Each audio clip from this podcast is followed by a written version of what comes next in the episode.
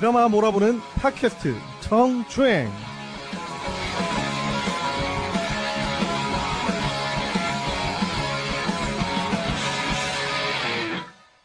안녕하세요. 드라마 몰아보는 팟캐스트 정주행 팔 회 방송 시작하겠습니다. 저는 개복치고요. 햄리입니다. 감기 좀 나으셨나요? 그 사이에? 감기가 조금 괜찮아진 것 같긴 한데 마치 쉬었다가 방송하는 것처럼? 네. 아 그래도 아직 골이 좀 띵띵거리는 게 졸리세요?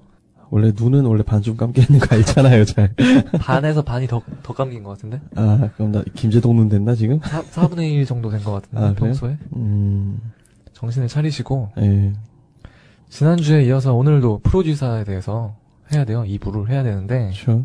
걱정이 되네요. 방송 분량을 오늘 제대로 다 뽑을 수 있을지 음... 걱정이 되는데 괜찮아요. 이제이도 뭐 두 시간 반짜리 있다가 한 시간짜리 있다가 이러니까 원래 뭐 솔직하게 하자고요. 예, 되는 그, 대로 그거에 대해서 굳이 그렇게까지 길게 음... 약간 뭐 워밍업 하는 차원에서. 네. 요새 예능 뭐 보세요? 저 요새 챙겨보는 예능은 방송국별로 말씀을 하면 말씀을 드리면은 음. 케이비에스는 진짜 특별히 뭐 챙겨보는 게 없어요. 케이비에스는 특별히 챙겨보는 게 없고 뭐 하는지도 모르겠다 사실. 예체능 예체 예체능 좀 아 예 예체능 좀 보고 예체능 네. 좀 보고 예체능 좀 보다 화요일에 예체능 좀 보고 목요일 해투 가끔 보고 게스트 게스, 따라 게스트 따라서 게스트 따라서 음. 좀 보고. 그다음에 주말 거는 아니 금요일에 원래 스케치북을 꾸준히 챙겨봤었는데 음. 스케치북이 요새 좀 게스트가 그렇게까지 썩 땡기지가 않아가지고 출연진이 그래서 그것도 열심히 보는 편은 아니고 오히려 토요일 불명 같은 경우는 무도랑 또 겹쳐가지고 또 잘 음. 토요일 그 시간대는 원래 열심히 봤었는데 네.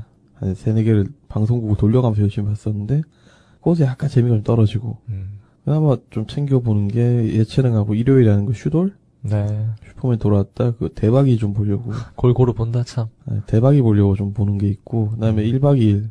그 시간대 그게 제일 재밌는 것 같아가지고. 음, 많이 보시네. 되게 케이비에스 예능. 예, 네, 한 세 개 정도 꾸준히 보고, 음. 엠비씨는 뭐 수요일 라스 보고. 음, 그쵸. 라스죠, 수요일은. 수요일 라스 보고, 금요일에 나 혼자 산다. 어. 볼 수 있으면 좀 챙겨보고. 그 다음에, 무도는 볼 때 있고 안 볼 때 있어요. 그래서 음. 요새는 무도보다 오히려 우결을 더 챙겨보고. 아 진짜로? 네. 우결 재밌어요? 우결이요? 난 이게... 진짜 안 보는데 우결. 우결이 가끔 재밌을 때가 있어요. 빵 터질 때가 있어요. 난 더 적극적으로 안 보는데 우결. 아 그래요? 아 우결은 왜냐면 그 커플이 새로 등장을 해서 음. 한 두 달 정도는 재밌으니까 좀 신선한 맛이 있으니까 좀 보고 오히려 무도를 요새는 정기적으로 챙겨를 보지 않고요. 재미없어요 요새 사실. 아니, 무도가 좀 약간 재미가 떨어진 감이 있어가지고 아니, 그 사람들이 힘들어하긴 근데 보여요. 아 맞아. 그게 그래 맞아 진짜. 그러니까 그전에 그 여섯 일곱 명 있을 때는 한두 명이 좀 풀이 죽어 있거나 뭐 체력적으로 방전이 좀 되더라도 전 녀석과 전전 녀석의 공백이 커요. 네, 나머지 한 세네 명이 파이팅 해가지고 분위기 좀 끌어올리면 어떻게든 맞춰서 돌아가는데 이제는 음, 음. 출연자들이 전반적으로 좀 방전이 된 것 같은 거 느낌이 드는 거예요. 그러니까 유재석은 여전하지만. 옆에 같이 받쳐줘야 되는 사람들 있잖아요. 네. 뭐 하하나, 박명수, 정준하 뭐 이런 사람들이 힘이 좀 많이 빠져 보이고 또 광희 씨가 아예 중심을 해집고 다니는 롤을 하기는 아직 좀 쿠사리를 많이 먹고 음. 프로그램 안에서 그래서 조금 약간 재미가 살짝 떨어지지 않나. 난 요즘은 진짜 하하가 다 살리는 것 같던데. 하하가 거의 준 에이스죠. 네. 하하가 에이스 역할 대신한다고 보면 돼요. 뭐 리액션부터 해가지고 뭐 네, 진짜 그렇게 돼 있고 올라운드 플레이한 느낌이 네, 드는데 그리고 엠비씨 요새 그나마 열심히 챙겨 복면가왕 좀 열심히 챙겨보고요. 음, 진짜 많이 본다. 한 다섯 개 정도 엠비씨 다섯 개 정도 보고 에스비에스는 예능을 하, 에스비에스 예능 진짜 안 보는구나. 에스비에스 예능 보는 거 어딨지 제가? 어, 자 백년손님 백년손님 백년손님 좀 보고요. 네, 아. 백년손님 좀 재밌어요 이거 생각보다. 음. 런닝맨도 안 보고 뭐 K-팝 스타는 제가 늘 느꼈건, 늘 느낀 건데, 네. 예선만 재밌어요. 오디션 프로그램이 거의 그래요. 아, 거의 그렇긴 한데, 본선을 가면 유난히 재미가 툭 떨어진 느낌이 좀 드는 거예요. 왜냐면, 음. 그 K-팝 스타라는 게 프로그램 자체가 어린애들이 너무 많잖아요. 네. 거의 십 대잖아요. 네. 다른 프로들하고 다르게. 다른 프로그램들은 이십 대, 삼십 대 나와서 좀 원숭이도 좀 보여주는 경우가 있고, 슈스케 음. 같은 경우는 그런 감성이 좀 다양하게 녹아있는데, K-팝 스타는 너무 소울풀한 애들만 집어넣다 보니까, 음. 막, 말 그대로 알앤비 소울, 뭐, 리듬감 이런 게 없으면 거의 병신 취급당하잖아요. K-버스타에서는.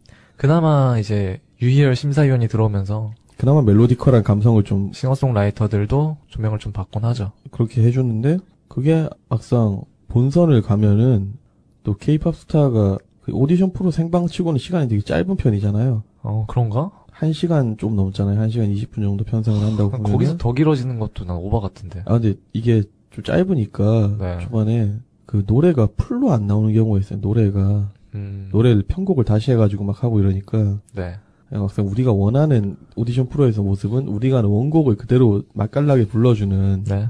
이런 느낌도 있어야 되는데 편곡을 좀 지나치게 해버리니까 음. 되면서 신기함도 재미도 좀 떨어지는 게 있고 그리고 어린이라고 대놓고 말하면 그런데 십 대 중반들이 낼 수 있는 표현력에는 한계가 있잖아요. 그리고 K-팝 스타 심사위원들이 너무 애들 띄워줘요. 예선 때 수식어를 보면 뭐, 운전 어, 한번 해주셔야지. 또. 수식어 수식어 한번 보면 뭐 환장해요. 막 그냥 천재가 나왔어, 신이 나왔어, 막 음? 이런 느낌이라 그래가 좀 재미가 좀 떨어지고 에스비에스 많이 안 보고 네, 뭐 그밖에 케이블 뭐 이런 거 종편 이런 거 보면은 썰전 목요일에 썰전 보고 네.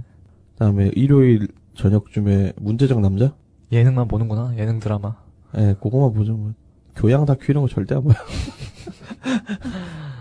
아, 진짜 많이 본다, 형은. 그러니까, 못 보면 다운받아서 챙겨보고, 음. 못 보면 다운받아서 챙겨보고, 이러니까.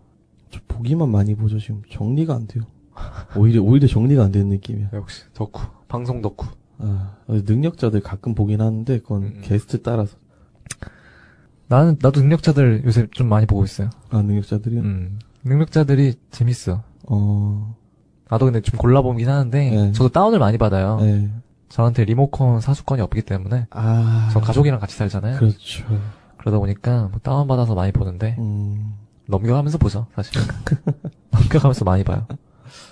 아니, 이게 덕후라는 게 네. 내가 관심 있는 분야를 거기 갖고 나오면 내가 보게 되는데 딱 필이 오잖아. 네. 아이고 재밌겠다. 재밌겠다 이런 게 있는데 내가 전혀 관심 없는 분야를 갖고 나오면 볼 마음이 일 그램도 안 나는 그런 특징이 있으니까 프로그램 자체가 마리텔도 판 골라가면서 이제 아 마리텔 아 전 마리텔 본방 위주로 봐요. 본방. 어 진짜 네 본방 위주로 봐요. 그 본방에서는 재미없던 음, 게 네. 편집해서 온에어 버전으로 나오면 좀 재밌어지는 경우도 있고 음. 지금까지 봤던 본방 중에 최고는 안느 김느 아. 그게 역대 역대급이었고 음. 봤던 것 중에 예능 프로를 보다 보면 솔직히 구분이 좀 애매해지는 게 시청률 잘 나오는 게 좋은 방송인지 좋은 방송 시청률이 잘 나오는 건지 그걸 좀 모르겠어요. 음. 그때 그때 달라요. 그럼 우리 복지 씨가 생각하는 좋은 예능 프로는 뭐가 있어요? 예능 프로그램의 조건? 그런 게 면접이요?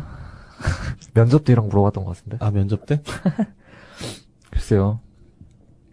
예능 프로그램. 음. 그냥 뭐 시간 잘 가고. 면접 때 그렇게 대답을 했다고? 이렇게 대답 안 하죠.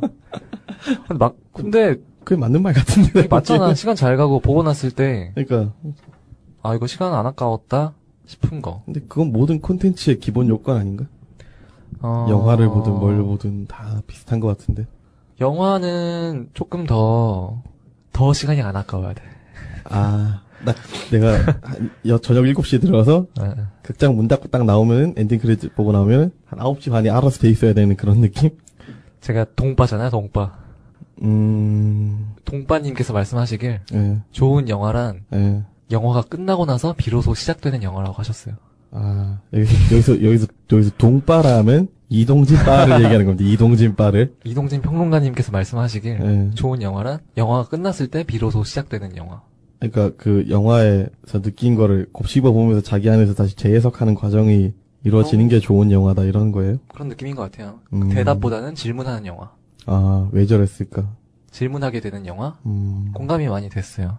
그 양반은 말을 너무 잘한다니까 진짜. 언어의 연금술사. 참. 말을 너무 잘해요. 지난 회차에 나를 보는 것 같네요. 마침. 아, 목이 간질간질해서 그 기분 내가 잘 알지. 음, 그래, 뭐 좋은 예능 프로는 일단 형, 어, 형이 생각했을 때는 뭐 옛날에 했던 느낌표나 뭐 양심냉장고 있죠. 이런 것 이런 거는 물론 베스트로 좋은 프로그램인데 음. 제가 생각하는 제일 좋은 예능 프로그램은 옛날에 황금어장 어... 했던 황금어장? 그, 네, 황금어장이라는 큰 콘, 큰 프로그램 안에 무릎박도사하고 라디오스타 라디오스타 같이 있었잖아요. 네. 저는 그 두 개가 베스트라고 생각을 해요 지금까지도. 음... 그냥 무릎박도사는 이 사람이 하고 싶은 얘기를 잘 할 수 있게 음. 부드럽게 다듬어서 다져서 주는 그런 프로그램이었고, 라스는 이 사람이 존재하는 그 자체를 음. 가지고 쏙 뽑아내서 희화화를 시켜서 좀 유쾌하게 풀어주는 그런 느낌이 있었단 말이에요. 그래서 무릎팍을 보면 약간 진중해지고, 마치 그 끝나고 라스를 보면 미친 듯이 웃을 수 있고, 음. 약간 요런 게 저는 좋은 예능 프로가 가져야 될 두 가지 조건 정도? 구성이 좋았죠. 예. 네. 무릎팍 독사 진짜 재밌게 봤었는데. 형한테는 이걸 안 물어봤네요. 예능 피디의 자질이 뭡니까? 예능 피디의 자질이요? 네. 우리 햄 씨피께서 생각하시기에. 아, 예능 피디가. 씨피급 포스의 우리 햄리는. 예능 피디한테 필요한 건 뭐가 안 웃긴지를 아는 능력? 뭐가 안 웃긴지 아는 능력? 웃긴지 아는 능력이, 능력이 아니라? 예. 네. 네, 세상에는 웃긴 거보다 안 웃긴 게 더 많잖아요. 네. 안 웃긴 걸 걸러낼 수 있는 능력이 있으면 남는 건 웃긴 거니까. 음. 역소고법으로 그렇게 하는 게 오히려 피디의 자질이 되지 않나. 굉장히 웃음에 인색한 사람이어야겠네. 아니, 웃음에 인색할 필요는 없는데, 네. 본인이 생각해도 재미가 없다 싶은 건 과감하게 냉정한 없... 냉정한 사람인가? 네, 과감하게 지울 수 있는 사람. 음. 본인의 아이, 그러니까 보통 사람들이 뭘 만드는 사람들이 빠지는 빠지기 쉬운 함정이. 네. 야, 이거 재밌어라고 생각하면 그걸 절대 안 웃는단 말이에요. 네. 역으로. 야, 이거 재밌을 것 같긴 한데, 진짜 재밌을까? 응. 아, 재미 좀 없을 것 같은데? 라고 생각할 때 과감하게 뺄 수 있는 능력. 누가 있을까? 뭐 드라마 작가분들 중에서는 김은숙 작가님을 제일 좋아, 좋아한다 그랬잖아요. 네, 그렇죠. 그렇다면 뭐 예능 피디 분들 중에서? 예능 피디 분들 중에서는, 저는 솔직히, 나영석 피디님의 작법은 제가 굉장히 별로 안 좋아해요. 어, 나도. 굉장히, 굉장히 좀 루즈한데, 그걸 다른 장치들을 써서, 음. 과도하게 좀 업시키는 느낌이 있어서, 그건 제가 그렇게까지 선호하는 방식은 아니고, 재미없는 걸 잘 잘라내는 건 김태호 피디가 아무래도 제일 음. 잘하지 않나. 왜 재미없는지는 모르겠지만 재미없으면 일단 쳐내고 현장에서 지적이 들어가잖아요. 바로 네. 피디가 직접 나서서 지적을 하잖아요. 네. 재미없는 거라면. 그래서 그런 걸 잘 집어서 지적을 해주는 게 좋은 예능 피디 자질이 아닌가. 음. 뭐 좋은 드라마 피디의 자질은 또 좀 다를 수 있겠죠. 좋은 드라마 피디의 자질은 있어요. 상상력이라고 해야 되나? 제가 볼 때는. 연출을 맡게 됐을 때를 음. 가정해보면 상상력이 제일 중요한 것 같아요.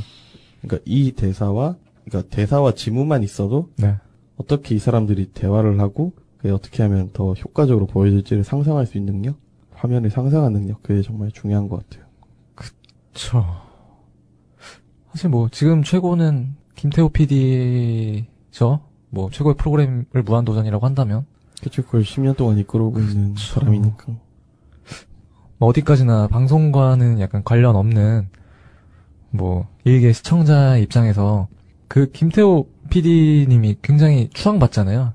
약간 일반적인 피디랑 다르잖아요. 포스트 자체가. 음, 거의 씨피급이죠. 되게 굉장히 추앙받는 느낌이 드는데 절대 거품은 아니죠. 거품이라고는 못하는데. 거품이라고 할 수가 없죠, 절대.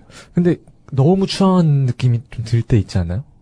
아, 너무 신격화돼 있을 어. 때. 아, 좀 그런 건 있어요. 그 프로듀서 보면서도, 예. 처음에 한 거 나오잖아요. 아, 맞아요. 이거 김태... 김태호냐? 막 이런. 그러니까. 김태호가 약간 대명사처럼 되는 예, 느낌 맞아요. 있잖아요, 왜? 약간 그, 라이징 스타의, 음, 음. 라이징 피디의 대표격으로 보이는 요런 게 있는데, 음. 사실 피디라는 게 뭘 물건을 만드는 사람들이, 네. 한 방에 확 뜨는 경우도 있지만, 음, 음. 내공이 쌓여서 마지막에 좋은 걸 만들어내는 경우도 있으니까, 음. 아, 절대 뭐 김태호 피디님을 뭐 폄하하려는 그런 게 아니라 당연히 그러니까 대단하고 스타일은 스타일이 다 다르니까 그까지. 음. 근데 이렇게 가면 또 나중에 무한도전이 사라졌을 때 또 음. 김태호 피디한테 돌아가는 또 비난도 상상을 초월할 때. 그래서 이분도 거의 잠을 못 잔다 그러더라고요. 이게 되게 김태호 피디님이 대단하셨다고 느꼈던 것 중에 하나가 뭐냐면, 나는 그런 얘기를 들은 적이 있어요. 이게 프로그램과 상관없이 꾸준하게 젊은 사람들 있잖아요. 만나가지고 막 계속 물어본다고 하더라고. 계속 모니터링을 하고, 음. 힙합 용어라면 약간 허슬한다 그랬나? 아, 그렇지. 약간 정체되지 않고 계속해서 막 뭔가 시도하고 이런 게 되게 대단한 것 같은데. 왜냐면 이게 성공을 해서 한 이, 삼 년 가면 사람이 자연스럽게 나태해지게 마련인데, 음. 그러니까 익숙해지는 거죠. 본인의 분위기에, 에이. 본인의 성공에 본인이 젖어버리는 경우가 있는데, 음. 그런 걸 좀 배제를 한다는 게 좋은 것 같고. 그런 면에서 나영석 피디님도 대단한 게, 하시죠. 그 본인이 뭔가 또 다른 걸 만들고 싶어가지고 도전을 하는 거니까. 물론 이적하면서 돈도 많이 받았을 거고. 김태호 피디님을 왜 너무 추앙하는 것 같지 않냐, 왜 이런 걸 물어봤냐면, 음. 그러니까 김태호 피디님께서 처음 무한도전을 만드셨던 그때, 예. 그리고 뭐 그 방송사가 엠비씨가 아니라 만약에 에스비에스나 케이비에스, 음. 아니 뭐 다른데 뭐 케이블 이런 데였어도 과연 성공했을까? 그러니까, 그건 좀 알 수 없지 그... 않나? 약간 이런 생각이 들었어요. 그게 애매하죠. 그게 음. 애매한데. 그러니까 나는 굉장한 무도빠인데도 이거를 뭐 상상을 해봤을 때 확신할 수 없잖아요. 네. 그러니까 이게 사실 과정 결과 뭐 이렇게 나눠볼 수는 있는데 결과적으로 잘 됐으니까 다들 인정받고 수상받고 하는 거죠. 뭐 과정에서 과정에서 더 좋았던 프로그램도 있었을 거예요. 분명히 그렇죠. 동시간대에 붙었던 프로그램 음. 중에 대표적인 라인업 같은 경우는 에스비에스에서 무한도전을 잡겠다고 내놨던 음. 과정은 굉장히 괜찮았거든요. 근데 결과적으로 결과물이 너무 어그러져서 음. 과정은 좋았죠. 그 당시에 특급 엠씨들 다 집어넣고 열두 명인가 열네 명을 집어넣고 음, 기억난다. 확 돌린 프로그램인데 결과가 안 좋으니까 음. 희대의 망작으로 기억이 될 뿐이고 뭐 짝도 참신하고 좋았던 프로그램이었는데 예능 중에 네. 예능과 교양을 처음으로 결합했다는 평도 받았었고 음. 다큐적인 그 관찰적인 다큐의 느낌도 충분히 담았었고 음. 좋았다고 그랬는데 마무리가 안 좋았잖아요.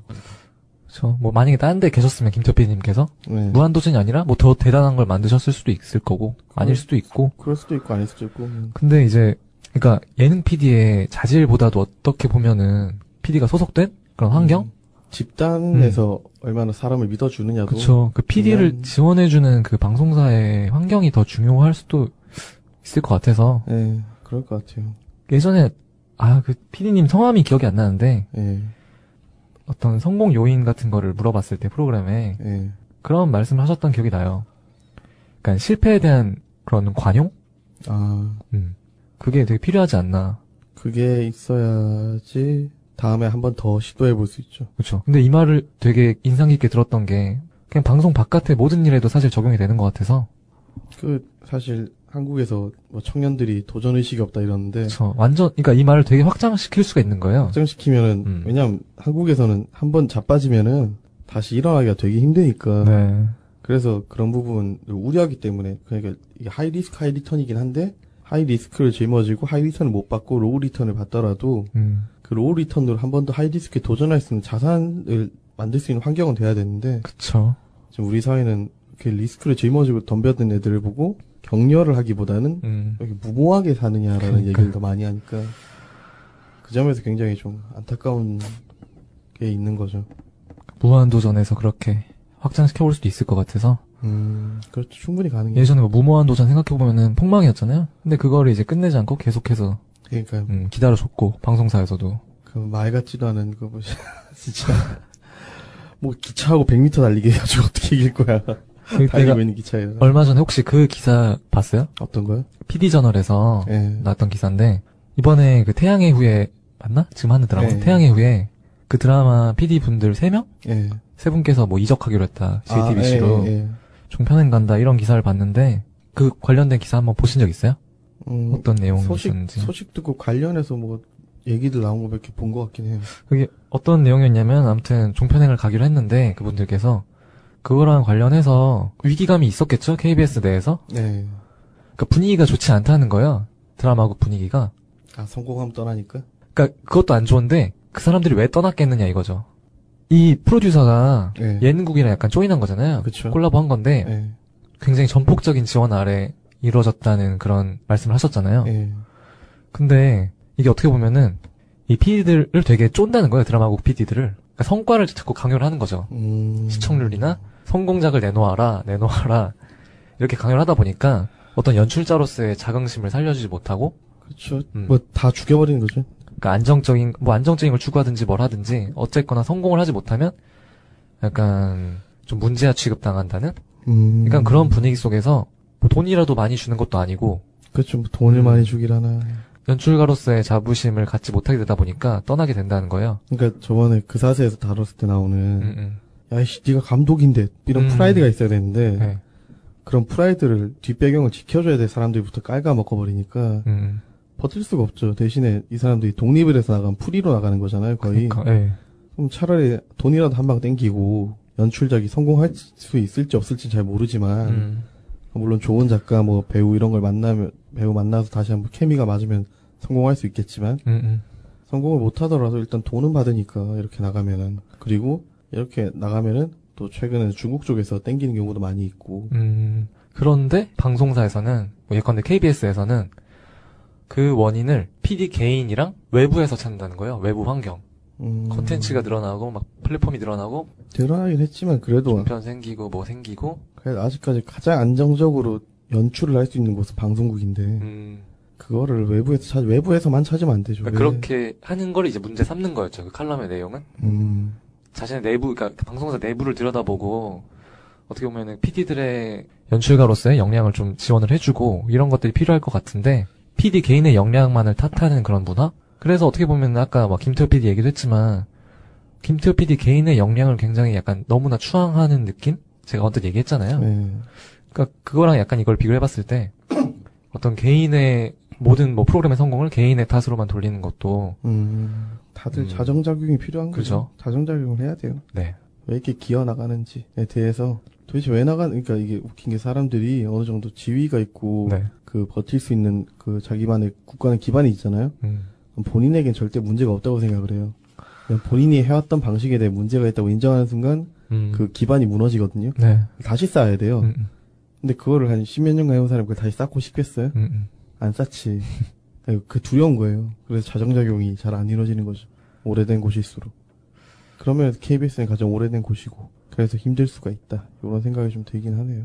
그런 생각을 하고 나니까 그 프로듀서가 예능국이랑 조인을 했는데 그러니까 음. 예능국이랑 조인을 해서 콜라보로 기획을 했는데 그 자체가 처음에는 아, 되게 신선하고 막 케이비에스에서 뭔가 새로운 걸 시도하는구나라고만 생각을 했었는데 그게 알고 보면은 되게 좋지 못한 분위기 속에서 된 어거, 걸 수도 있겠다. 어거, 어거지로 된 걸 수도 그러니까 있겠다. 드라마국 내 분위기는 안 좋을 수도 있겠다는 생각이 드는 아, 거예요. 그렇죠. 그러니까, 충분히 가능하죠. 그죠. 그러니까 얼마나 야 니네가 얼마나 못하면 예능국에서까지 조인을 하냐 이 새끼들아 막 이런 느낌일 수도 있다는 거잖아요. 음, 그렇죠. 짜증난다. 우리가 짜증날 게 있나 뭐. 아니 그냥 말만 들어도 짜증이 나요. 그래서 음, 그렇게 쪼는 걸. 감정이 입했구나. 아, 깝깝하네요. 우리가 이 사람들 걱정까지 해줘야 돼? 제일 세상에 쓸데없는 걱정이 피디 걱정인데 내 입장에서. 정말 저희 폐지되는 겁니까?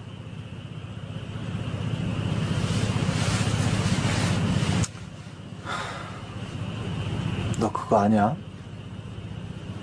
박수 받고 끝나는 예능은 없다. 예능은 망해야 끝나는 거야. 드라마는 십육 부작, 오십 부작 뭐 이렇게 정해져 있잖아. 그래서 잘 되면 막 박수 받고 화려하게 끝나잖아. 해피엔딩. 근데 예능은 안 그래. 사람들이 박수 치면 계속해 계속. 근데 영원히 박수만 칠 수는 없잖아. 언젠가는 질리고 빤해지고 점점 안 보고 어느새 민폐가 되고 그럼 그때서야 끝나는 거야. 그러니까 좋게 끝나기가 어렵지. 뭔가 뒷맛이 씁쓸하고 쓸쓸하고 새드엔딩. 저는 어떻게든 안 끝났으면 좋겠는데 난 좋겠니, 난? 백승찬, 라준모, 타겟인 피디는 어때요? 아, 생뚱맞네, 갑자기. 갑자기 요 백승찬, 김수현 씨가 연기했잖아요. 네. 백승찬 캐릭터를 김수현 씨가 했다고 생각, 사람들이 굉장히, 굉장히. 그냥 자연스럽게 바로 그냥 캐릭터랑 그럼 캐스팅 얘기로 이어서 한번 해주세요. 어, 되게 어리버리한 역할인데, 이거를. 네. 김수현의 새로운 모습이다라고 평하는 사람들이 있어요. 음. 아니거든요. 김수현 이런 캐릭터 많이 해봤거든요, 옛날에. 어, 뭐가 있었죠? 뭐 서프라이즈 단역으로 나올 때도 이런 거 많이 했었고. 서프라이즈 단역으로 나왔어요? 네, 김수현 씨 서프라이즈 어. 단역으로 나올 때 이런 거 많이 했었고. 그리고 김치치즈 스마일이라고 엠비씨에서 했던 시트콤 있어요, 이천칠 년에. 음. 그때도 그 수영부 막내로 나와가지고 어리버리타는 거 네. 굉장히 많이 보여줬거든요, 이런 연기. 오히려 본인에게는 가장 어릴 때부터 해온 연기 중에 하나예요, 이게. 음. 그러니까 뭐 별그대나 뭐 자이언트에서의 어린 정모 역할이나 해품달. 해품달에서의 그 진중한 역할, 뭐 네. 차분한 역할, 이거는 원래 본인이 하던 역이 아니죠. 음. 본인이 하던 연기가 아니에요. 그 전에 본인이 원래 하던 연기는 좀 까불거리고 좀 어설프고 네. 말귀 잘 못 알아듣고 어리버리타는 그런 역이거든요. 그러니까 되려 박지현 작가가 옛날부터 김수현을 좀 눈여겨봤었다라고 음. 생각을 해야죠. 그래서 오히려 백승찬과 김수현의 싱크로는 굉장히 좋은 편이다. 음, 음. 나쁘지 않다. 잘했다는 얘기네요, 결국. 그쵸. 음, 본인이 잘하는 거를 잘했다. 잘하는 걸 잘했다. 음, 그리고. 새롭진 않았으나, 예, 봤을 때. 음. 솔직히 그건 라준모 타겟인도 똑같죠. 아. 세 사람 다 자기가 그냥 잘하는 거 한 거예요. 잘하는 연기를. 뭐 새로운 도전이나 이런 게 없었죠, 전혀. 맞아. 차태현 씨가 늘 하던 그 약간 급하고 성질 급하고 약간 음. 땡깡 피우는 듯한 느낌의 약간 어설픔이 약간 묻어있는 베테랑. 이런 거 뭐 그 이전에 했던 드라마 전우치 이런 데서 보여줬던 거고. 뭐 그 한참 이전엔 엽기적인 그녀에서 견우? 견우로서 먼저 보여줬던 연기이기도 하고. 뭐 타계진, 공효진. 진짜 돌림이네? 아, 이거, 이거 말도 안 되고. 타겟인도 공효진이 의뢰하던 연기 있잖아요. 의뢰하던 연기. 다만 그 러블리한 모습은 좀 빼고, 음. 러블리한 기운은 좀 뺀 상태에서 약간은 똑똑하고, 음. 깐깐하고, 하지만 마음은 좀 풀어져 있는 이런 느낌의 캐릭터잖아요. 타겟인도. 그래서 그런 면을 봤을 때 세 사람 다 그냥 본인이 잘하는 연기를 성실하게 롤을 수행했다. 이 사람들이 캐스팅한 작가진, 제작진도 네. 이런 걸 바라고 했지 않나. 음. 그런 생각이 들어요. 그러니까 애초에 이 캐릭터들을 만들 때부터 이런 이 사람들이 염두에 두고 쓴 것 같은. 음, 그럴 수 있겠네. 네, 그런 느낌이 좀 있어요. 어... 비슷한 느낌이었던 것 같아요, 저도. 음, 김수현 씨의 연기가 좋았어요. 그러니까 저는 형이 얘기했던 뭐 김치, 뭐 김치? 김치 치즈 스마일. 그래, 뭐 김치 치즈 스마일 그리고 뭐 서프라이즈 단역 뭐 이런 거 본 기억이 없는데. 어, 코미디가 되게 잘 어울리는 사람이구나, 이런 생각이 들었어요. 보고 나서. 원래 연기 중에 제일 어려운 게 코미디잖아요. 음. 딴 걸 다 할 줄 알아야 코미디까지 갈 수 있는 건데. 음. 연기 되게 잘하네. 굉장히 잘하는 거죠, 연기를. 음. 코미디가 잘 어울린다는 생각이 들었고, 그만큼 음. 보면서 많이 웃었고, 김수현 씨 연기 보면서 음. 재밌었고, 그, 코미디 연기를 봤던 기억은, 영화 뭐였죠? 은밀하게 위대하게였나? 아, 위대하게 예. 은밀하게? 은밀하게 위대하게. 은밀하게 위대하게? 은이, 은이. 음, 그때, 김수현 씨 연기 보고 그때도 음. 아 코미디 되게 잘 어울리는 사람이구나 이 생각이 들었거든요. 아 그래요? 음 되게 귀엽잖아 그리고 연기가 귀엽다기보다는 얼굴이 좀 앳된 모습이 좀 강아지상에 네, 되게 있어가지고. 여자분들이 봤을 때 되게 사랑스러울 것 같은 그런 느낌? 송중기보다 더? 아 막상 막하다. 부럽다 씨. 음, 여자애들 부럽네. 그런 얼굴 마음껏 보고 그죠? 여성분들이 부럽네. 둘 중에 고를 수 있다니? 그러니까. 그리고 참 느꼈던 게 이번에 프로듀서를 보면서 어? 이 백승찬 캐릭터 어디서 많이 본 것 같은데 이 생각이 들었어요. 네. 정봉이? 아 정봉이? 난 정봉이가 생각나던데. 정봉이? 네. 근데 생각해보니까 정봉이가 나중에 나온 거니까. 그렇죠. 음. 정봉이를 굉장히 좋아했잖아요. 네. 나도 그렇고 형도 그랬고. 그렇죠. 저 반가웠어 그래서. 난 정봉이 느낌은 살짝 아니긴 했는데 중간중간 약간 멘트 같은 게 있었어. 그 정봉이 같은 스러운 정봉이스러운 게. 아, 아, 약간, 약간 그 어설픈 아, 원리 원칙을 모습, 지켜나가고자 하는 그런 모습들. 캐릭터는 다른데, 성격은 다른데, 아, 이거 비슷한 부분이 있다니까? 그러니까 뭐, 신디하고 얘기할 때, 어, 이러시면 안 됩니다. 뭐. 과도한 표준어 사용 같은 거 있잖아요. 아, 아, 저, 제가 읽는 책인데, 저 이거 한 번. 보시겠습니까? 노래방에서 아. 제가 노래를 부르고 나면 가수를 하라는 메시지가 뜨곤 했습니다. 뭐 이런 느낌. 네. 정몽이스러운 아, 거 있었는데. 그런. 대사 톤 자체가 그런 게 좀 음. 느낌이 있었죠. 그리고 라준모? 차태현 네. 씨도 뭐 늘 하시던 거 잘했던 느낌?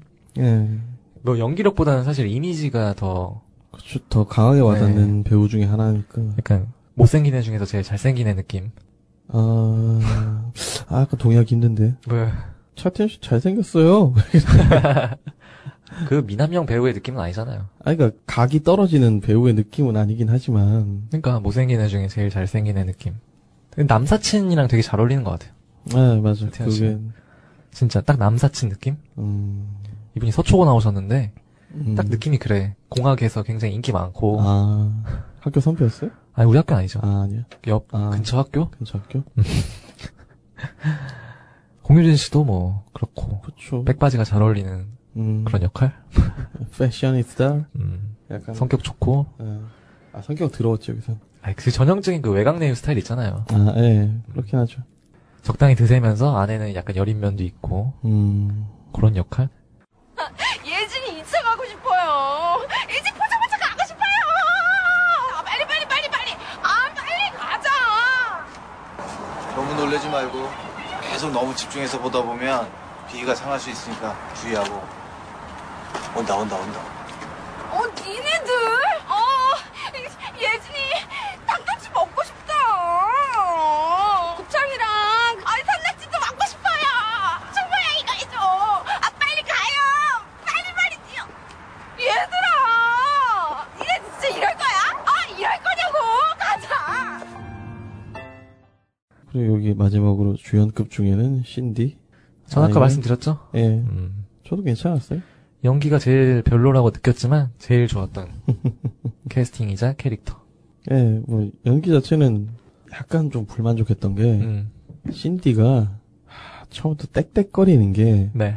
진심으로 느껴지지 않아가지고 음. 이지은 씨의 얼굴에는 네. 약간 애기, 애기 티가 난단 말이에요. 아직 음음. 덜 늙어가지고 네.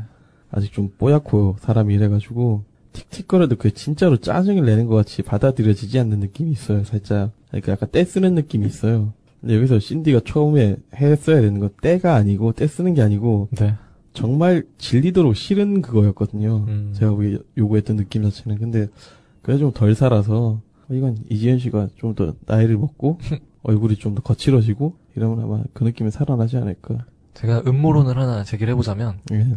아이유 씨가 음흠. 신디를 연기하면서 일부러 연기하는 연기를 하지 않았을까?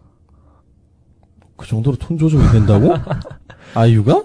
완전히 완전히 드세고 굉장히 싸가지 없는 캐릭터잖아 처음에는. 예.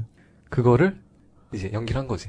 그러니까 신디라는 캐릭터와 나 아이유는 원래 이런 사람이 아니에요 하는 거를 아, 동시에 보여주는. 야, 그 투톤 트랙을 그렇게 놓고 할 정도의 그럼, 연기력이 된다고? 그럴 수도 있다고 봅니다. 나는 아이유는 대단한 사람이에요. 아, 물론 제가 로엔에서 일하는 분을 몇 분 알아가지고 네. 아이유 씨 인성에 대한 얘기를 좀 들었는데 인성이 아니고 네. 그 아이유 씨의 영악함 이런 거에 대한 아. 얘기를 좀 듣긴 했어요. 저는 그런 의미로 말씀드린 건 아니었고. 그러니까 아이유 씨가 나이대에 맞지 않게 굉장히 네. 영악하다. 어. 영리하다. 아, 영리. 진짜 영리하다는 말이 맞는 것 같아요. 그러니까 이거 제가 그 로엔에 계시던 분들한테 들었던 게 이천십삼 년 요 정도인데 얘기를 들었던 게 네. 나는 저 나이 때 저렇게 못했는데 쟤는 어떻게 저걸 능수능란하게 가지고 연출진에 갖고 놀지라는 생각이 들 정도로 네. 그 연출진이나 뭐 제작진들은 거의 스스로 컨트롤할 수 있는 레벨이래요. 음. 그러니까 약간 언급했던 그런 연기가 가능했을 수도 있겠다라는 일말의 의혹이 살짝 들긴 하는데 나는 아니라고 봐. 그래요. 그냥 뭐 음모론이에요. 재밌자고 얘기한 거고. 네. 전 진짜 너무 좋았어요. 근데 음. 아이유 씨의 그런 그 이미지가 너무 좋았고. 음. 저는 원래 근데 아이유 씨를 엄청 좋아한다거나 음. 그러지 않았어요 원래부터. 아이유 씨가 굉장한 뮤지션이라고 생각을 하지만 예. 그렇다고 막 엄청 좋아하거나 이러진 않았는데 음. 드라마를 보면서는 매력에 빠졌어요. 흠뻑 빠졌고. 저는 개인적으로 아이유 씨 하면 지산에서 술관라돼서 돌아다니던 장모 씨의 여자친구다. 그, 정도, 그 정도로밖에 기억이 지금 안 됩니다. 저는. 그렇구나. 응. 좋은 연애 응. 하시길 바라고. 아름답게 사랑하세요. 네, 그리고 의, 어... 의외로 또 은근히 논란이 좀 있었던 분이잖아요. 논란이 있었잖아요. 아이유 씨가.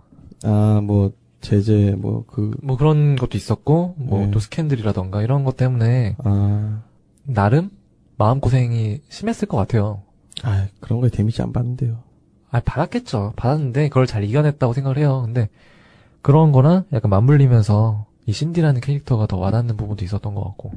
실, 내가, 제가 생각하는 이지은이라는 분은 네. 실제로 신디보다 셀 거예요. 한 세 배 정도. 더 강할 거예요. 아니야. 아니야. 그렇게 쉽게 무너지지 않을 거예요. 신디는 여린 친구예요. 신디는 여린데 아이유는 아니라니까. 아이유. 아이유 씨. 아이유 씨. 음. 아이유 씨 얘기 좀 더 해요. 딴 얘기하지 말고. 초반에 고생 많이 했죠. 아, 얼굴은 진짜 조망만 하더라. 아이유 씨. 됐어요? 뭐, 나랑 나랑 뭐 볼 사이도 아닌데 크게 뭐. 신디 얘기 더 하자. 아, 싫어요. 아니, 다른 중요한 배우들이 많은데 뭐 신디 얘기만 해서. 사실 오늘 그래. 나는 별로 할 얘기가 없다. 에이, 캐릭터나 캐스팅 관련해서는. 좀, 좀 열심히 봐야지 드라마를. 나 협박하지 마요. 나. 그렇게 돈으로 쪼일 만큼 가진 거 없지 않고 내 편 없지도 않으니까. 이제 십 개월 남았어요. 그동안 신디 망가뜨리지 말아줘요. 엄마. 하라는 거 열심히 하겠지만 신디를 망가뜨리기 위해서 하라는 것까지 할 정도로 나 순진하지 않아. 신디야. 엄마가 너 그렇게 가르쳤니? 그렇게 온몸에 힘을 다 주고 얘기를 하면 들키잖아. 네가 지금 자신이 없다는 거. 진이, 잘 보고 잘 들었지? 너 똑바로 보고 들으라고 여기 둔 거야. 정신 차려. 너한테 금방 일어날 일들이야. 여기서 단역으로 나왔던 분들 중에 약간 주목할 만한 분들이 또 따로 있어요. 일단 일 박 이 일 팀의 그 왕작가로 등장하는 분이 계시죠. 그 머리, 단발? 네, 단발머리, 머리 짧은 분. 이 분이 성함이 이채은 씨인데, 네. 요 분이 최근에 수목극이었죠. 엠비씨에. 지금은 끝났는데, 그, 한 번, 한 번 더 해피엔딩. 장나라 씨 나왔던 정경호 씨랑. 네. 거기서 정경호 씨를 짝사랑하는 회사 후배 겸 학교 후배로 나와요. 음. 그러니까 비중이 좀 확 늘어서 티비로 출연을 다시 한번 하신 거죠. 프로듀서 이후에. 네. 제가 사실 이분이 좀 어린 줄 알았어요, 저는. 아, 저보다 연배가 위더라고요. 음. 팔십일 년생이시고, 독립영화하고 단편영화 위주로 출연하셨고, 뭐, 한양대 연, 연영과 나오셨고, 그렇더라고요. 한양대 하면 또 연기 톤이 세기로 좀 유명한 과죠. 뭐, 설경구 씨 있고, 대표적으로. 음. 연기 톤이 좀 센 학교인데, 그만큼, 뭐, 연기 자체는 되게 안정적으로 많이 보여주시는데, 개인적으로 이분이 한번 본인의 에너지를 폭발시키는 역을 한번 맡았으면은 좋겠다는 생각이 들어요. 왜냐면, 얼굴이 워낙 또 귀염상이라 이분이 음. 부드러운 연기나 이렇게 눈에 확 띄지 않는 연기로만 계속 가면은 연기는 잘하지만 뭔가 임팩트가 좀 부족한 배우로 남을 수도 있겠다는 생각이 들어서 그 부분에서 좀 아쉬움이 살짝 있어서 이채은 씨는 한 번 더 좀 좋은 역할로 좀 더 많은 사람들한테 인지가 됐으면 좋겠다라는 생각이 들고요. 네. 그 다음에 백승찬의 유일한 서포터죠, 작품 내에서. 그 소품실에 가면 맨날 앉아있는 에프디가 있죠. 아, 네. 이주승 씨죠? 처음 봤는데, 나는. 이주승 씨 처음 봤어요? 네. 이주승 씨, 식사를 합시다. 두, 뭐, 거기도 나오고. 안 봤어요, 그것도. 아, 영화, 단편에도 많이 나오고. 음. 이분도 거의, 변요한 씨랑 비슷하게 단편영화계 에이스, 독립영화계 에이스로 꼽히던 분이라. 작품만 잘 만나면 뭐. 그러니까 확 뜰 수 있는 분인데. 근데 이분이 지금 씨제이에서 제작하는 영화 표, 독고에서 주연급으로 투입이 됐어요. 아, 그래요? 예. 네. 근데 독고라는 이 원작에서 보면 표태진이라는 역할을 맡았다 그러는데 표태진이라는 역할이 그 씨름 선수인데 등치가 굉장히 크거든요. 음. 근데 이분 등치가 별로 안 커요, 제가 알기로는. 음. 그래서 그 괴리감을 어떻게 소화를 하실 건가. 그게 좀 불려서 나오겠네. 아, 불려서 나와서 근데 정도가 있지. 근데 불려서 나온다고 확 불어질까라는 생각은 좀. 그리고 이주승 씨도 뭐 좋은 배우라고 생각을 하고 개인적으로는 얼마든지 한번 좋은 거 만나서 포텐 터트리면. 음. 되실 거라고. 요즘 많이 나오세요. 요즘 많이 나왔고, 너를 사랑한 시간, 그 하지원 씨하고 이진욱 씨 나왔던 거. 네. 거기서도 하지원 씨 동생으로 나왔었고, 이렇게 많이 나오고 계시니까 더 잘 되시길 바라고. 그리고 마지막으로 프로듀서에서 이 사람 나온 걸 모르는 사람이 굉장히 많더라고요. 류? 리우. 류준열. 어차피 피디는 류준열? 네. 아니, 여기서 류준열 씨가 나오는데 사람들이 계속 아니라는 거예요. 이 당시엔 안 유명했구나? 전혀 안 유명했죠. 어, 맞네. 저는 프로듀서 보고 나서, 저 같은 경우에 프로듀서를 그때 안 봤으니까, 응파를 보고 나서 다시 보는데, 어, 누가 봐도 유준열인 거야, 이거는. 되게 반갑던데? 예, 네, 누가 봐도 유준열이야. 음. 물론 대사 한마디 치고 사라지지만, 일 화 이후로 안 나오지만, 음, 음. 유준열인데 왜 다 아니라 그러는 거야? 뭐, 이상해가지고 다시 한번 제가 검색을 다시 해봤죠. 검색 다시 해보고, 엔딩 스코어를 다시 한번 확인해보고, 네. 다 해가지고 유준열 씨인 걸 알아냈죠. 솔직히 여기 나온 분들 지금 다들 뭔가 잘 돼가고 있는 것 같아요, 느낌상. 음. 그리고 마지막으로 그 뮤뱅팀의 막내 작가 다정이로 나오는 배우 있죠? 왜 이렇게 왜 감탄을 해? 네, 이분 이분 이분이 음. 옛날에 그 음악의 적에서 네. 은구로 나왔던 아 그래요? 은, 은교를 패러디한 역할인 은구로 나왔던 이접씨가 있던. 안 봐서. 음악의 적에 나왔었어요. 음악의 적? 네. 방송의 적이래. 방송의 신이지. 아, 아 방송 방송의 적 맞다. 방송의 적인가 보다. 방송의 적? 네, 방송의 적. 음악의 신, 방송의 적. 아, 음악의 신이구나. 음악의, 음악의 신, 방송의 적. 아, 나도 헷갈렸어. 음. 방송의 적에 그 은구로 나왔던 네. 그분인데 이름이 김선아예요. 음. 그 연령대가 높으신 그분하고 이름이 똑같은데 네. 소속사 키이스트예요? 김수현 씨랑 같은데 아니야? 네. 음. 근데 키이스트에 젊은 연기자 치고 이렇게 작품 활동을 적게 하는 사람이 있나 싶을 정도로 활동이 적어요. 일 년에 일 년에 한 작품 정도씩만 하는 것 같은데 모델 느낌 나던데. 아, 약간, 모델을 하다가 넘어온 건지, 음. 뭐, 쇼에 섰다는 얘기는, 그, 뭐라, 그, 다른, 그 김선아 씨 때문에, 네. 리스트에 잘 안 보여가지고, 찾다가 포기했는데, 사실 이분이 응답하라 천구백구십칠에 나왔었어요. 음. 어, 그 그래요? 은지원 좋아하는. 아, 구십칠이면 너무 옛날이라 기억이 안 난다. 은각하라고. 몰라요. 기억 안 나? 있어요. 그 교복 입고 맨날 처자는 애 있어요. 그 응각하러 나왔다가 그다음 방송의 전국에서 응구에 응구로 나오고, 음. 그다음 프로듀서에서 김다정으로 나오고, 시선 강탈자 아주 네. 그냥 막대먹은 영애씨에서 또 한 번 나왔었고, 그러니까 재작년 거죠. 재작년 거에서 한 번 나왔었고. 원래 표정이 좀 굳어서 캐스팅이 잘 안 되는 건지, 표정 연기가 안 돼서 캐스팅 안 되는 건지. 뭐 욕심이 없을 수도 있지 뭐. 아... 이런 방송 작가가 어딨냐? 아, 뭐 그렇 그것도 그렇긴 한데, 아니 전체적으로 연기 톤 자체가 그 얼굴 표정이 좀 굳어 있고 막 이런 연기만 하니까. 약간 맥심에서 일을 하, 일을 하셔야 될 것 같은 그런 느낌. 아니 맥심 분들은 이분보다 살 훨씬 쪘어요, 에디터들. 음, 지금 실물 보면은. 네. 아니 뭐. 네, 그쪽 그쪽 그 맥심 에디터들 그 믿지 마세요. 그. 아, 보정, 보정 겁나 한 거야. 내가 직접 봐서. 맥심 알아. 최종 탈락자. 어, 맥심 에디터 최종 탈락자. 음, 우리 예, 그렇습니다. 예. 하여튼, 그래가지고, 이 김다정 씨 같은 경우는 개인적으로 좀 차가운 역을 많이 하는데, 롤을, 애가 좀 다친 역할? 음. 롤을 많이 하는 거, 커뮤니케이션 없는 역할을 하는데, 이외에 이런 얼굴이 푼스 연기 한 빵 터질 수가 있거든요. 한 방에 쭉 올라갈 수가 있어가지고, 그런 연기 한번 도전을 해보셨으면 좋지 않을까 싶은 생각이 좀 들긴 해요. 키스트에 메일 한 통 해요. 키스트에? 한다고 받아주긴 하겠어요. 나는 그분 아쉬웠어요. 지금 생각난 건데, 어, 승찬이 누나, 박희본 씨. 음, 희본 씨, 희본 네. 씨. 제가 박희본 씨를 굉장히 좋아하거든요. 아, 희본 씨 좋은 분이죠. 너무 좋아서, 음. 아, 좀 비중 있는 역할로 나왔으면 했는데, 희본 씨도 그 주연으로 들어갈 때마다 작품이 좀 안 되는 게 있고, 아, 너무 아쉬워. 단막극 들어가면 연기 굉장히 좋은데, 이게 여기서 오히려 공효진 씨 말고, 네. 박희본 씨 했어도 괜찮았을 것 같지 않아요? 박희본 씨는, 대박이었죠. 되게 잘 어울릴 것 같은데. 아니, 희본 씨한테 너무 아줌마 롤을 주는 거야, 내가 그러니까. 보기에는. 아니, 사람 살집 좀 있다고, 아줌마들 그렇게 시키나. 임산부 역할을 시키면 어떡하나. 어. 아, 옆에, 아무리, 그, 친한 동생이 서현진이라지만. 아니, 너무 하잖아. 좀 더 보고 싶었는데. 아니, 이 양반이 살을 찌운 게 그때, 시트콤만 연기한다고 살 좀 찌웠는데, 그게 좀 덜 빠져가지고 계속 이러는 것 같은데. 아, 이분도 굉장히, 단막극 같은 걸 보면요. 드라마 스페셜 이런 걸. 네. 케이비에스 걸 찾아보면. 연기가 굉장히 좋아요. 연기 잘하세요. 네. 메이커 출신 중에 두 명이 이렇게 성공한 모습을 보니 참 뿌듯하네요. 키웠어? 직접? 컴투미를 내가 얼마나 따라 불렀는데. 네, 컴투미를 얼마나 좋아했는데 내가 그. 응? 뭐야? 네, 에스의 마음먹기에 블랙비트와 밀크를 유일하게 지지했던 사람인데, 신비와. 아, 뭐 그건 그렇다 치고, 좀 희본시까지. 일박 촬영은 진짜 내가 전쟁터로 간다. 그런 생각으로 나가야 돼.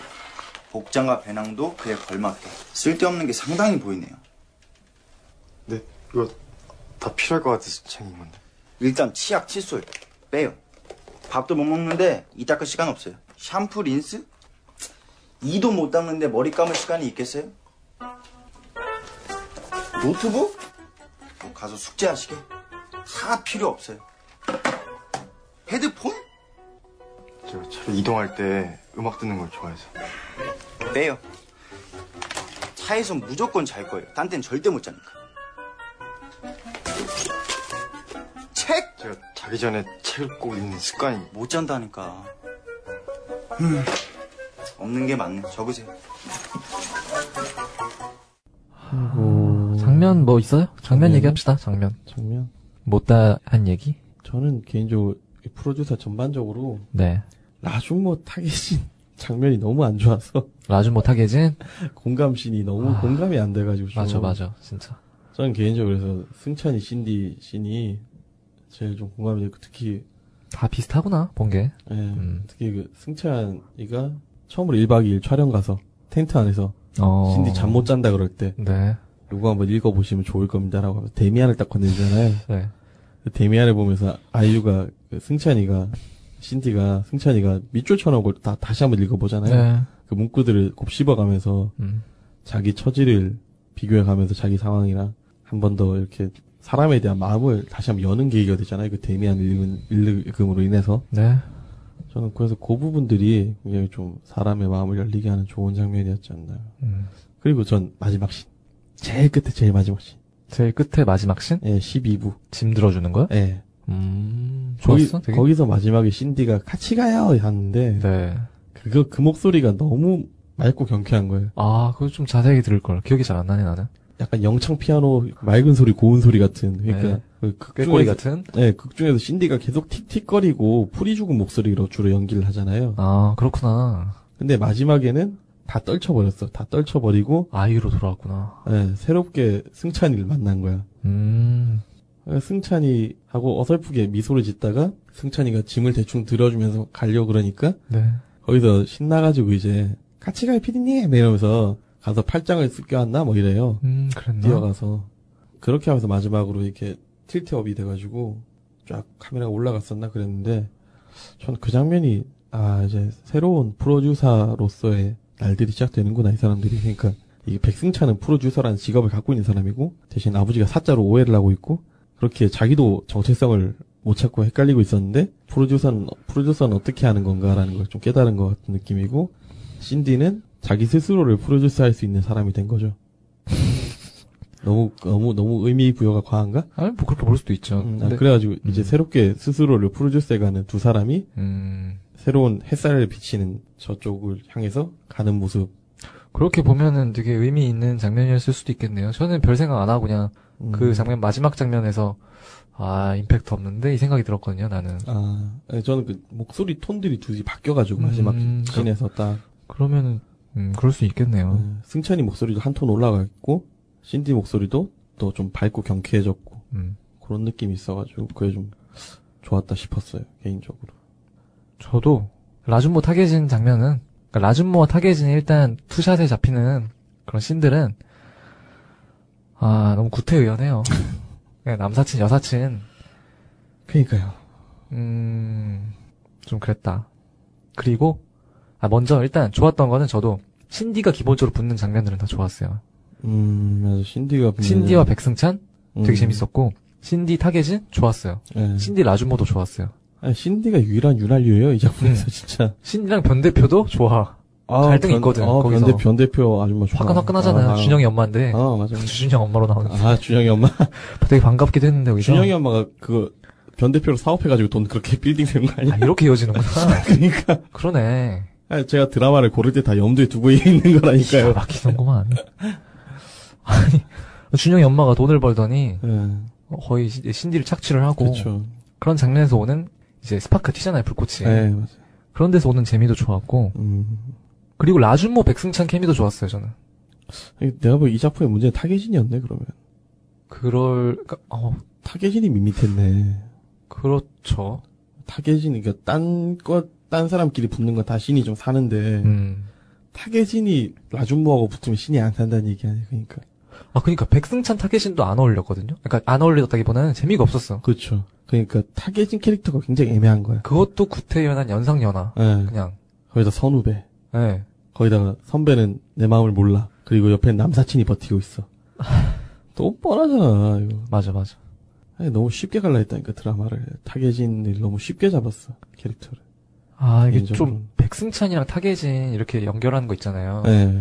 이거만 빠졌어도, 그러니까 그 러브라인이 빠졌어도 괜찮을 것 같지 않아요? 이 라인은 아예 날라갔어요 이제 초반에. 그러니까 러브라인이 빠지고 아예 좀 다른 관계를 형성했으면. 아예, 아예 쥐잡 쥐잡들이 잡는 관계하고 네. 그러니까 아예 처음엔 채무 관계가 깔끔했잖아요. 채무 네. 관계가 아버지 벤츠 박아가지고 그냥 그 채무 관계로만 계속 이어갔어야 되는데 거기서 갑자기 사랑의 감정이 왜 솟아나는지. 그러니까 무리한 러브라인 넣으면서 이게 뭘 얘기하고 싶은지는 알겠어. 마지막에 네. 보면 그러니까 항상 그 방송 용어랑 이제 사랑이랑 연관을 짓잖아요. 네. 쭉 보면은 장수 프로그램이랑. 그 타겟진이랑 라준모 관계를 장수 프로그램이랑 비교하잖아요. 장수 프로그램이 이해로 이제 그러니까 뭔 얘기를 하고 싶은지는 알겠어. 네. 백승찬이 그걸 보면서 장수 프로그램을 만들려면 어떻게 해야 되느냐 그런 거나 오랜 관계를 유지하려면 어떻게 해야 되느냐 네.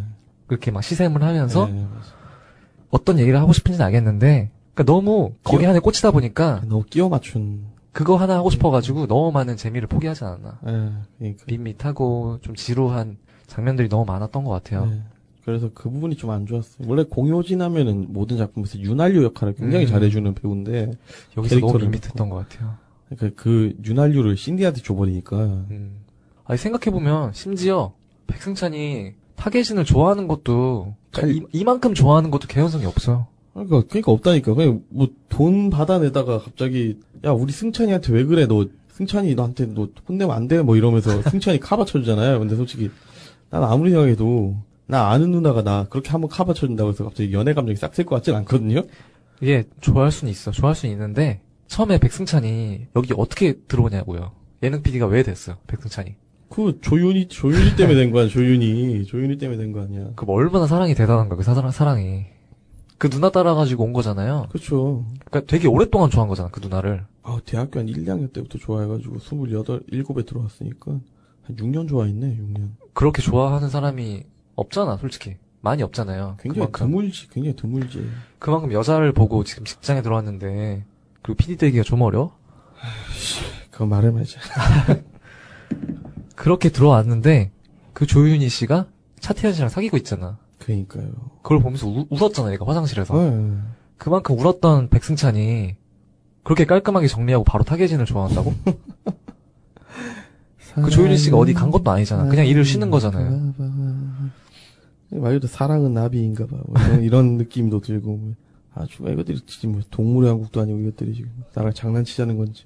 아니 너무 감정선이 딴 애들은 감정선이 서서히 차오르는데 왜 여기 백승찬만 감정선이 확 오르냐 이거지. 그러니까 이거 장수 프로그램이랑 이런 거 연관시키고 싶어가지고. 그러니까 너무 에피를 이렇게 일, 일드 위주로 가다 보니까 구성 자체를 음. 너무 개별로 잡다 보니까 초반에 급하게 나가고 막판에서 풀라 그랬는데 잘 안 풀려가지고 제가 보기에는 약간 꼬인 것 같아요. 그래서 예상보다 시청률도 치고 올라가지도 못하고 네.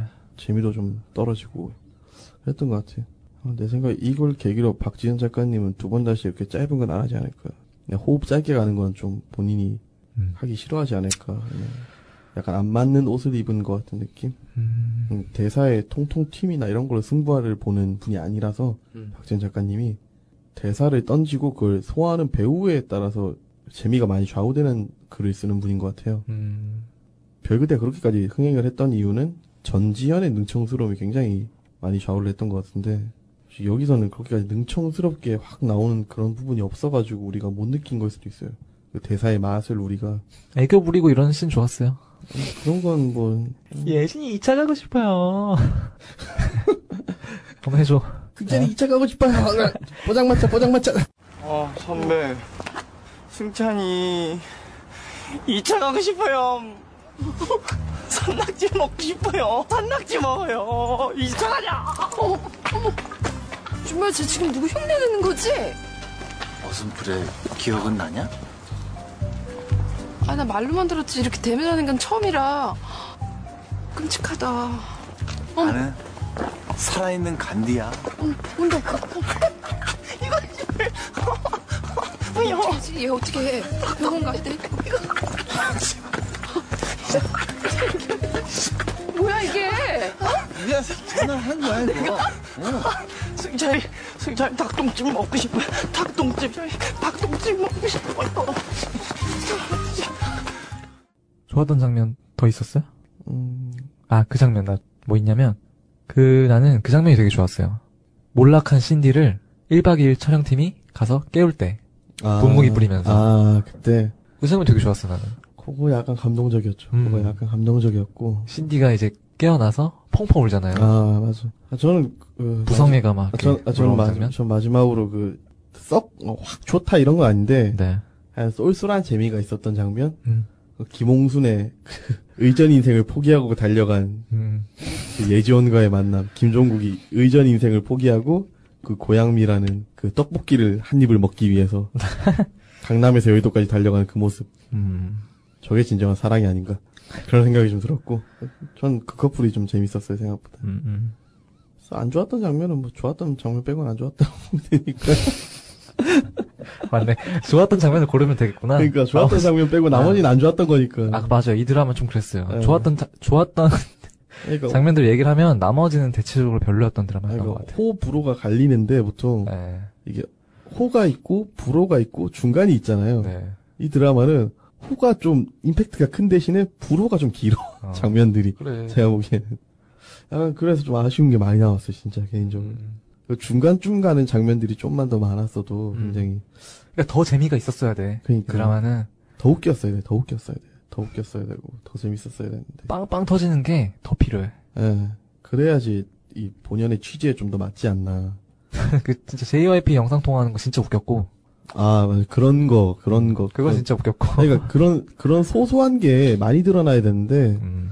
소소한 걸 너무 짜잘짜잘하게 집어넣다 보니까, 음. 재미가 확 안 나가가지고. 그러면서 좀 안타까운 드라마였다고 볼 수 있겠네요. 장면적으로는. 그렇죠. 아, 그럼 혹시 우리 복지 씨는 네. 이 드라마를 어떤 분들이 꼭 봤으면 좋겠어요? 어떤 분들이 봤으면 좋겠냐? 네. 뭐 김수현 씨 팬들, 아이유 씨 팬들. 응?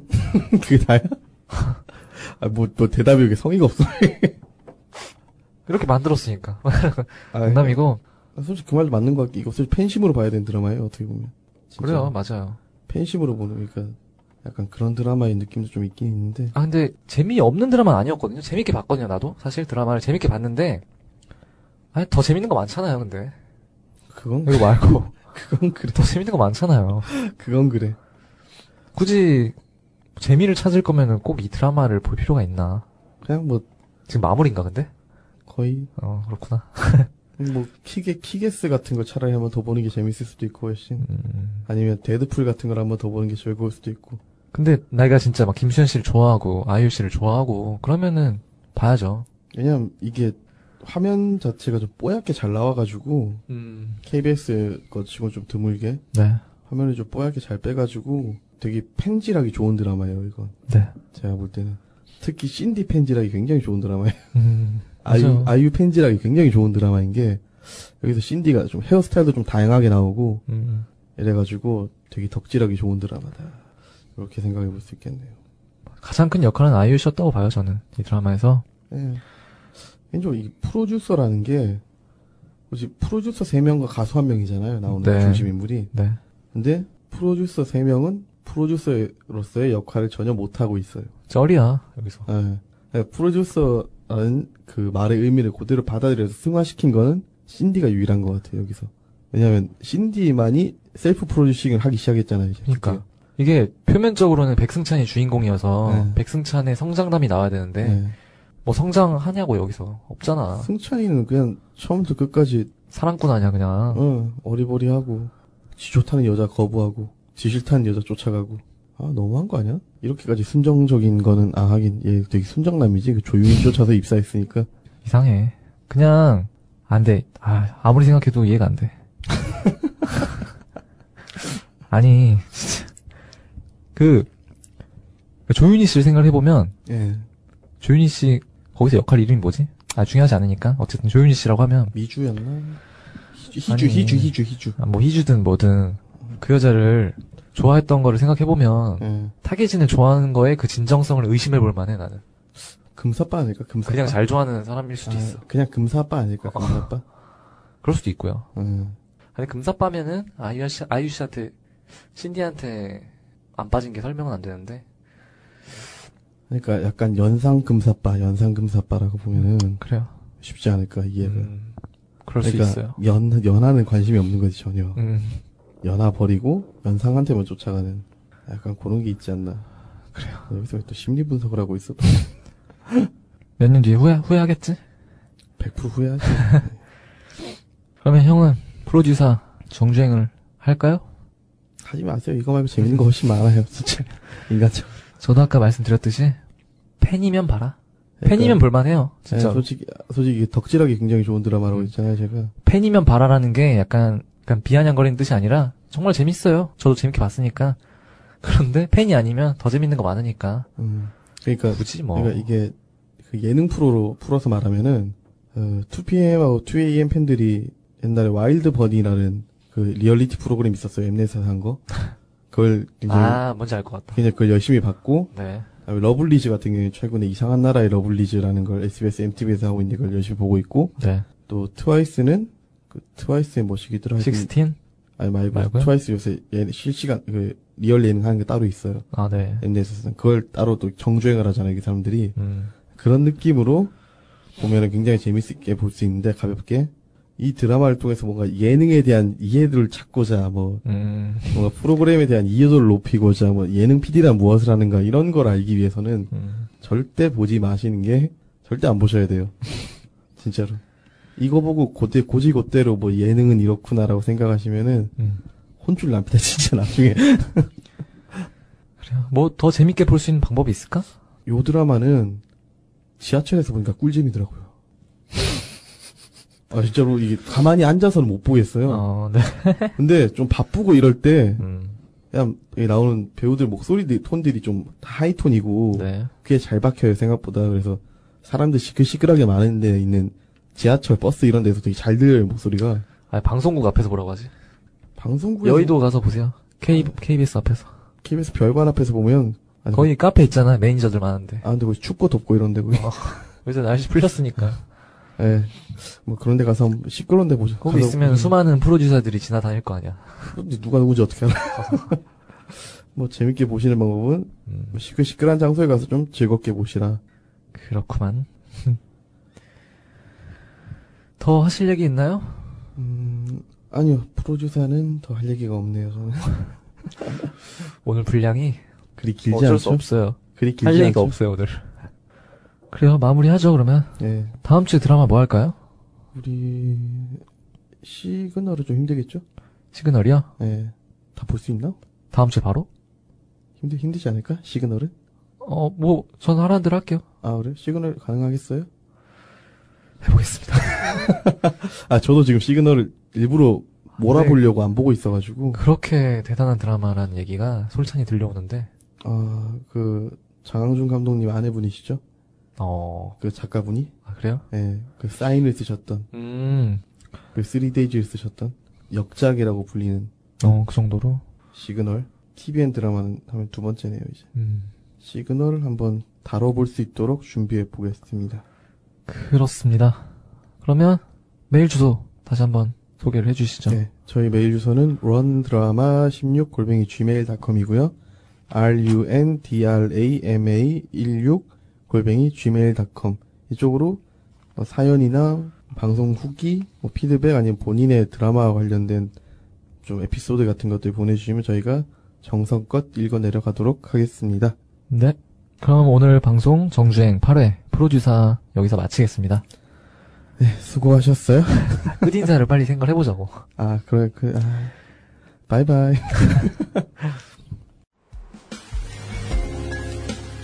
나도 몰랐다. 올 봄, 이 짧은 시간에 나에게 어떤 일들이 벌어질지. 비가 오던 그날 밤, 학교에서 배운 수많은 것들이 아무 쓸모가 없었다는 걸 깨닫고, 난 이곳에 온 것이 일생일대의 실수라고 생각했다. 오늘이 끝일지 내일이 끝일지 몰라 날 초라하게 만드는 그 아슬아슬한 긴장감 속에서 매일 밤 생각했다. 오늘만 해보고 아니면 접자. 내일만 해보고 아니면 도망가자. 그렇게 현재의 발끝만 보며 하루하루를 버티는 동안 봄은 모두에게 공평하게 지나가고 있었다. 그렇게 흘러가는 계절 속에서 나는 처음을 잊지 않으려 한다. 벌써 멀어져 버린 듯한 나의 처음.